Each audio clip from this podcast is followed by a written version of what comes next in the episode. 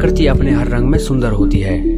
गड़बड़ तो बस तभी होती है जब हम इंसान इसमें दखल अंदाजी करते हैं। पूरी दुनिया में कचरे का जो ढेर है, उसकी वजह भी तो इंसान ही है। वरना प्रकृति में तो कोई चीज़ बेकार नहीं जाती। ये जो पेड़ों पर आप हरी हरी पत्तियाँ देख रहे हैं, जब सर्दियाँ आने लगती हैं तो ये पत्तियाँ गिर जाती हैं और विघटित होकर ज़मीन में मिल जाती हैं। इससे पेड़ों को पोषण मिलता है और जब वसंत आता है तो इन पेड़ों पर नई नई कोपलें फूटती हैं और फिर कुछ ही दिनों में सब कुछ हरा भरा हो जाता है। तो क्या हम प्रकृति से सबक लेते हुए कचरे की इस समस्या से निपट सकते हैं? हमारा लक्ष्य है प्राकृतिक संसाधनों को बचाना, कार्बन उत्सर्जन को घटाना और कचरे के ढेर से निपटना। अगर सब चीज़ें काम आने लगे तो कचरा कहाँ से पैदा होगा? लेकिन इसके लिए हमें रिसाइकलिंग पे ज़ोर देना होगा।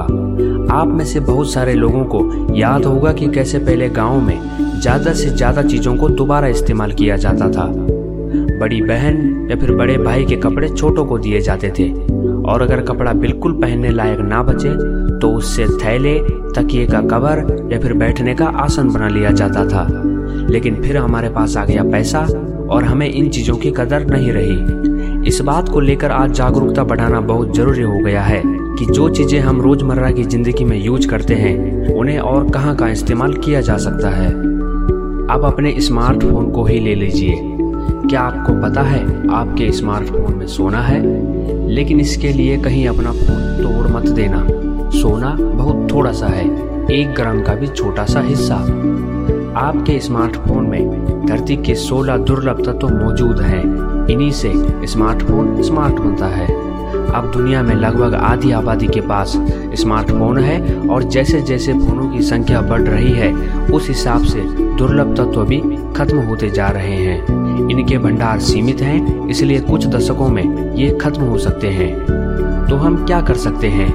अपने स्मार्टफ़ोन को ज़्यादा दिन तक चलाइए।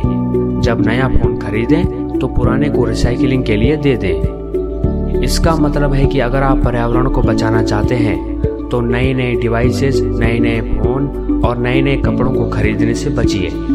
इससे पर्यावरण का ही भला नहीं होगा, आपका भी भला होगा, आपके पैसे बचेंगे।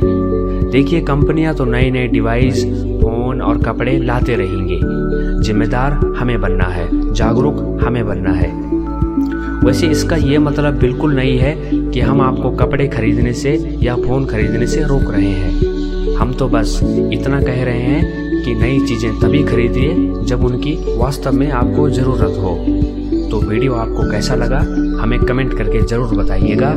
और अब हमारा चैनल टॉप डॉक्यूमेंट्री हिंदी सभी प्लेटफॉर्म पर उपलब्ध है, जैसे Spotify iTunes Gaana Google music YouTube Instagram Facebook Snapchat M X Takatak और सभी पे मौजूद है। तो हमें सब्सक्राइब कीजिए और लाइक कीजिए। आपका बहुत बहुत धन्यवाद।